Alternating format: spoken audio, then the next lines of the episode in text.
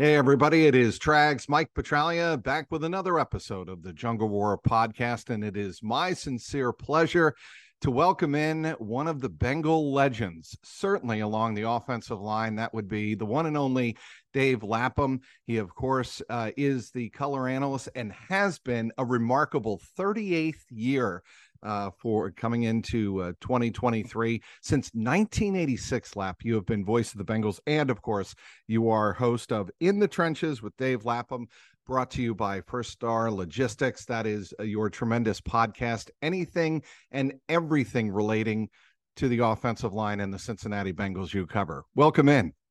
Thanks, Trags, appreciate it very much. You're as good as there is in the business. Love catching up. I appreciate that. High praise from you indeed. Want to get your impressions, Lap.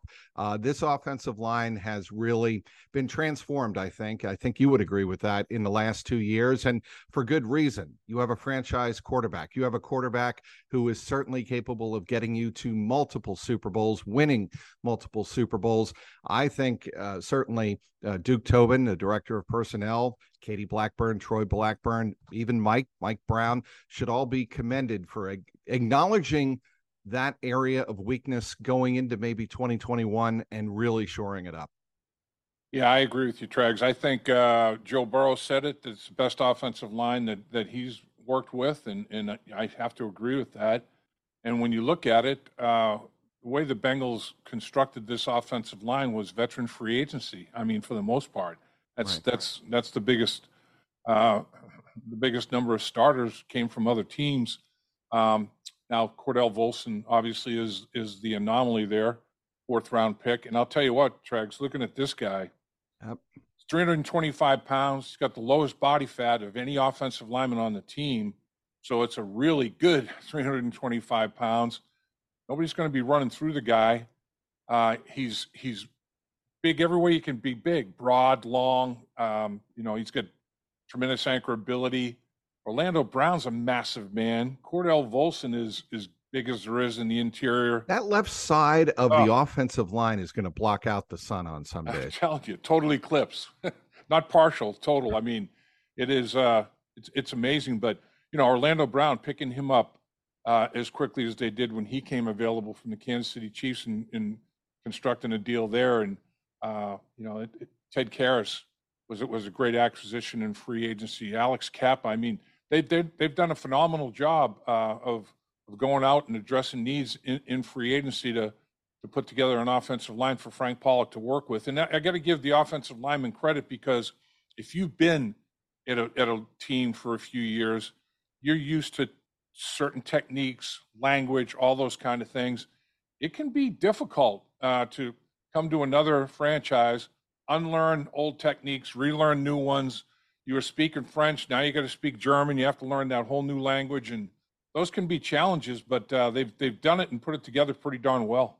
I was talking to Teddy Karras, as I am wont to do, as he of course played in New England, and I was talking to him on Monday after practice, and we had exactly that conversation, because being around Dante Scarnecchia as he was as a player, as I was as a media member, you really appreciate the details. But it was interesting to me, because he said Dante was more about very intricate details, where I think Frank is more macroscopic.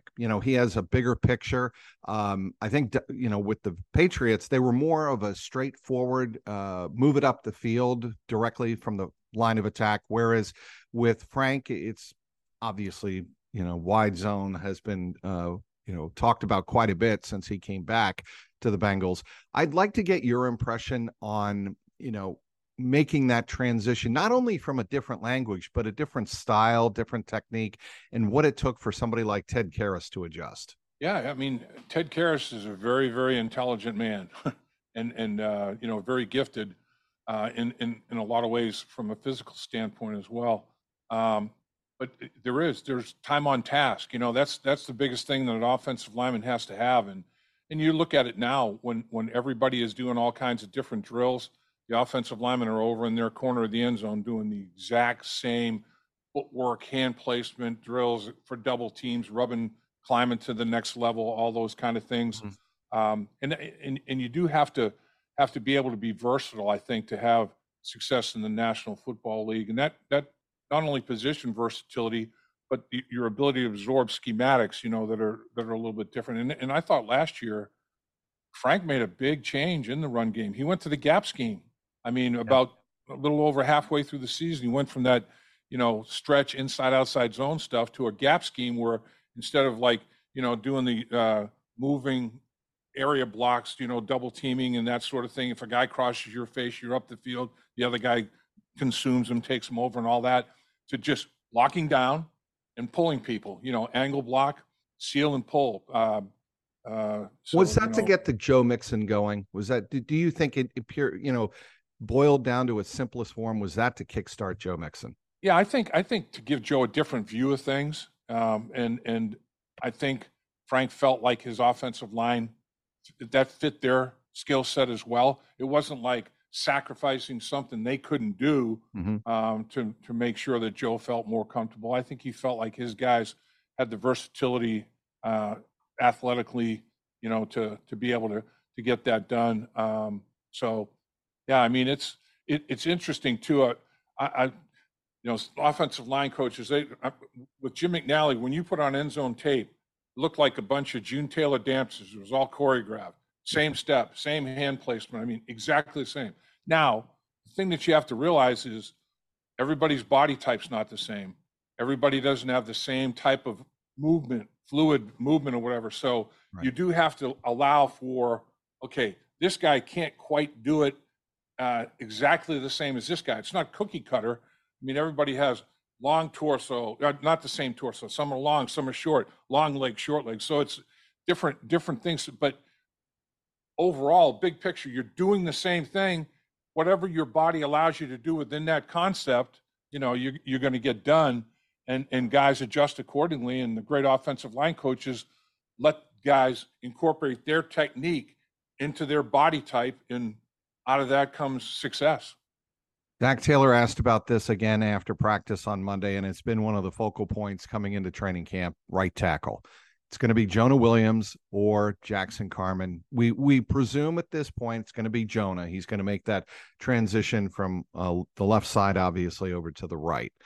And La'el Collins is not in the picture, obviously. He's going to start on PUP and is starting on PUP. Why? We all know that for right-handed quarterback, the blind side is the left side. That's why the left tackle is so important. What are the biggest responsibilities of a right tackle? You played right guard, obviously. Yeah, played right guard, but I did play some right tackle, some center, some left guard, and left tackle. Did experience all five of those position groups, and actually did them in the same game a couple of different times. Did you really? Oh yeah, played all five spots in the same game, two different games in the NFL. Yeah. Up and down the line of scrimmage, took a series at each spot, and then go back again and do the same thing. It was crazy. Wow. It was fun. Though. I did not know that about you, Lap.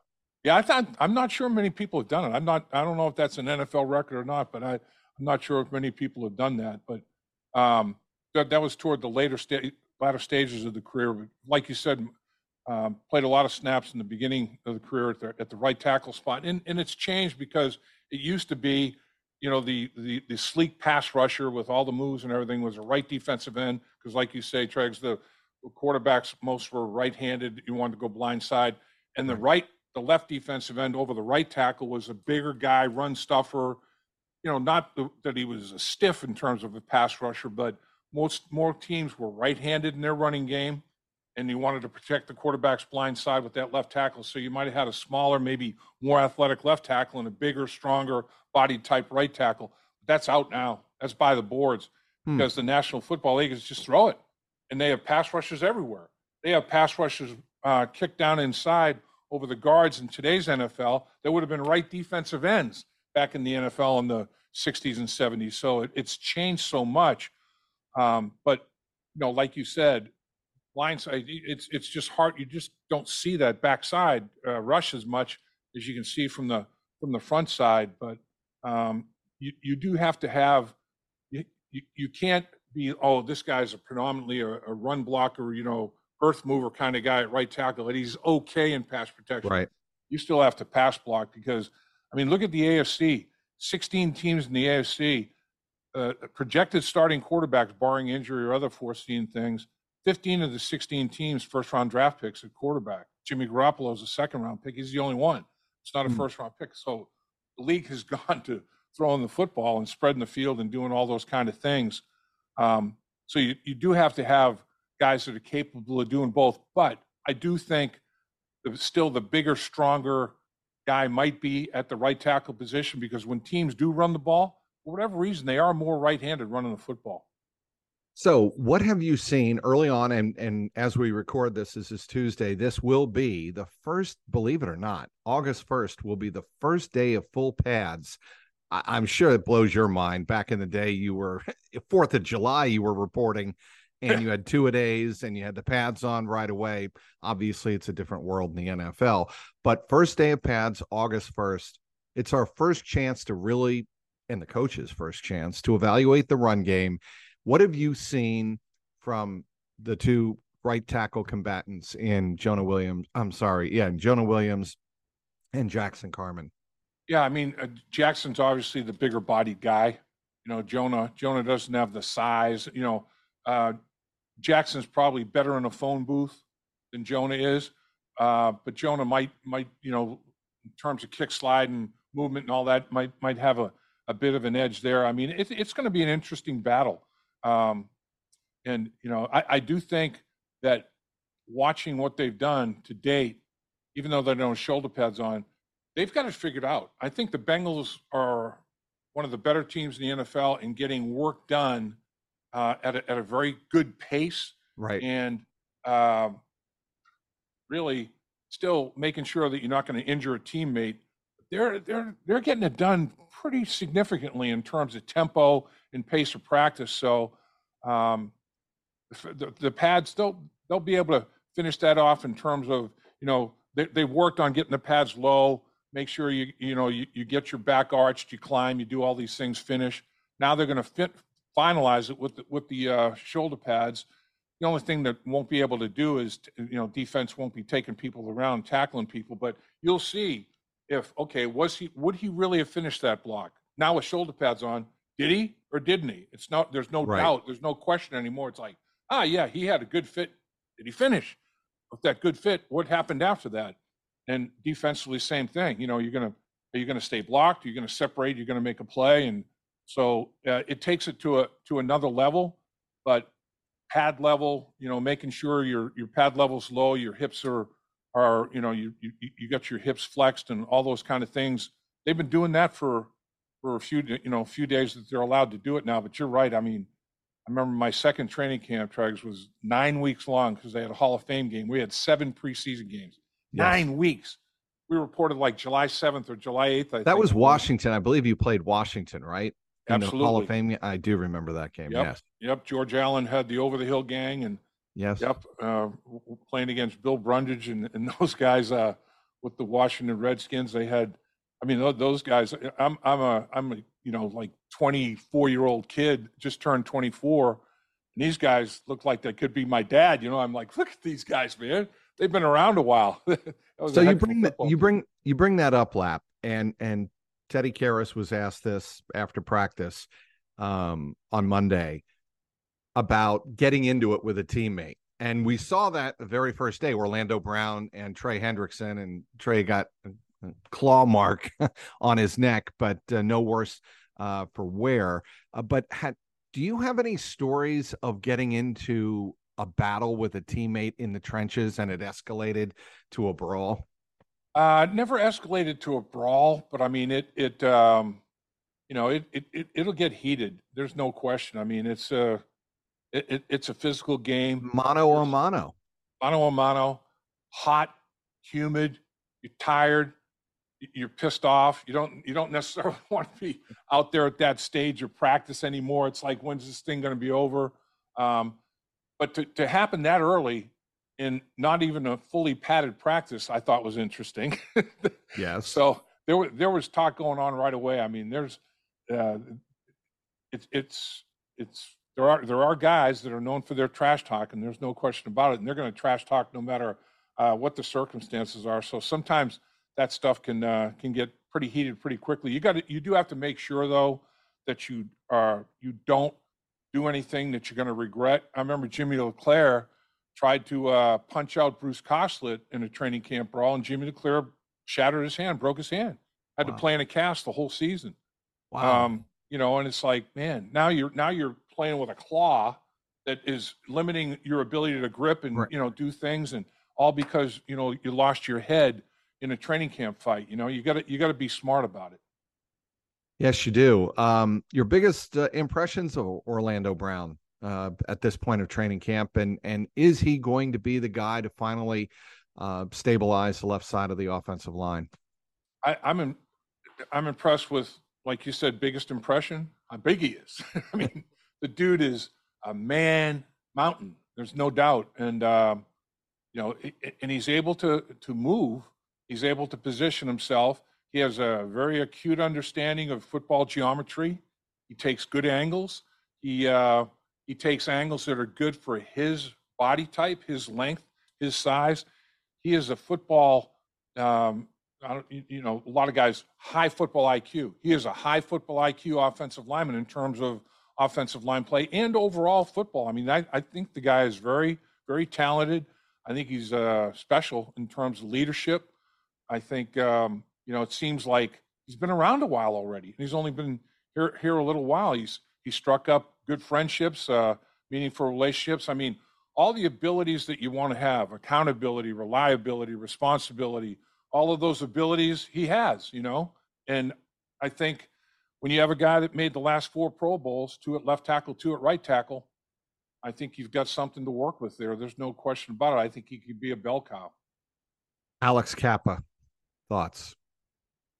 Alex Kappa is, you know, I thought like right away he was given the Bengals close to Pro Bowl type snaps. You know, I think he's really a very, very sound football player. Alex Kappa tries to finish everything, as does Ted Karras and Volson. It's contagious that way. I do think the interior guys really do a good job of trying to finish everything. And Orlando is somebody that brings that to the table as well. These guys, they don't want to just block you. They want to finish you. They want to embarrass you if they possibly can, you know. And I think that's something that is going to hold this offensive line in good stead. From a layperson, which I clearly am, my impression last year when they made that transition we talked about a couple of minutes ago from the wide zone run to the gap, was to take advantage of what I viewed as the strength of that offensive line midway through the season. That was between the guards, guard, center, guard. You get that same impression that they wanted to run more up the middle where they were getting more push? I think that was a factor. And I also think when you're doing the gap scheme, pin and pull, it defines running lanes. Sometimes the wide zone, it's like it doesn't, the running lane doesn't appear that, oh man, it's like an amoeba. You know, it's like it's gonna take a little while, and you know, what kind of a feel do you have for the cutback, and you don't want to stop and cut back. So I think that part of it was like when you said to help Joe, I think the declaration of the running lanes I think can be a lot faster when you're pinning and pulling in that gap scheme. All right, the other Joe Burrow, we saw him in the locker room on Monday, and I thought that was a good sign because he was up walking around. He had a sleeve on the right calf, but no crutches. He appeared to be moving around normally. Obviously, he's not. We don't see him jogging or doing anything athletic. I'm not going to go there yet. Right. But he was in the locker room, and it's the first time anybody had seen him, at least in public. We had seen him. The players, his teammates have, and the coaches have, but we had not seen him. When you can look back on that play, when he steps up in the pocket and then he scrambles, it looked like, I think Zach alluded to this, it was off script in training camp. Are quarterbacks encouraged, discouraged to do that kind of stuff?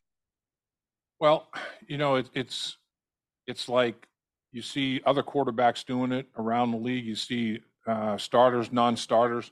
You know, part of football is creating and extending plays. And what does the defense do in those situations when it's the scripted play? You handled it, but then when the creation and extension happens, what do you do on that second play? It's interesting, though. I would imagine that Joe came out with that sleeve on, so it was tight after the first day. And I bet they said to him, stay in the pocket. Right. You know, don't run around, you know, minimize that, because if you got a little tightness, a little soreness, you know, well, you get in a situation, you're a competitor, competitive environment, up you go and out you go, out of the pocket. And, yeah, I watching that, my first thought was, is that an Achilles? Yep. That's the weight. And then when he grabbed, the weight where he grabbed, I thought, it's a little high for an Achilles, although the Achilles can, you know, kind of, sure, if it is a problem, it can get up into your calf. And then I saw him pulling at his toe, so I thought, is he cramped up there? And he might have felt like a cramp initially to him. You know, when it hits like that, it like pulls and tugs. So he's probably trying to stretch it out, and then it's like, realize I have a little bit of more of a problem than a calf. It's a strain. And those things, that's the thing. I don't know where the location. There are three muscles, a couple small ones and a big one. There's first, second, third degree. This is a lower degree.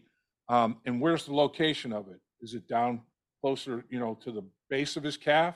Is it mid, or is it up high closer to the knee? If it's a mild mid calf, I think that would be the best situation. That seems to be maybe what's going on with them. And, but man, you got to be careful. They can linger. I mean, I had a mild strain one time, and going through it, it's like you move on, you know, we weren't hitting sleds and that sort of thing. You hit it and you start moving just right. Oh, there's a tug, there's a yank there. And it's like, man, when is that going to go away? So, I mean, in today's football, I think everybody's of the same mindset. Once it starts feeling better, give it another week. So how many weeks is it going to be? I don't know. I'm thinking maybe 3 on the short end, as many as 6 if it continues to linger. I hope it's not that long. I'm hoping it's, I don't know, maybe 2 on the short end, 4 on the long end, but it could be 3 on the short end, 6 on the long end. You just don't know. Calves are tricky and delicate, man. Speaking with Dave Lapham, he is the host of In the Trenches with Dave Lapham, brought to you by First Star Logistics. Lap, there's one concern I have with the improvement of the offensive line, and I could be completely off base, so that's why you're here. Correct me if I'm off base. Joe Burrow might have an increased sense of time in the pocket, meaning he thinks he has more time, so he's going to take more time because he thinks the pocket in front of him, the offensive line in front of him, is better. Does something like that go through your mind that, hey, we've got a, you know, better offensive line, but that doesn't mean take more time to release the ball?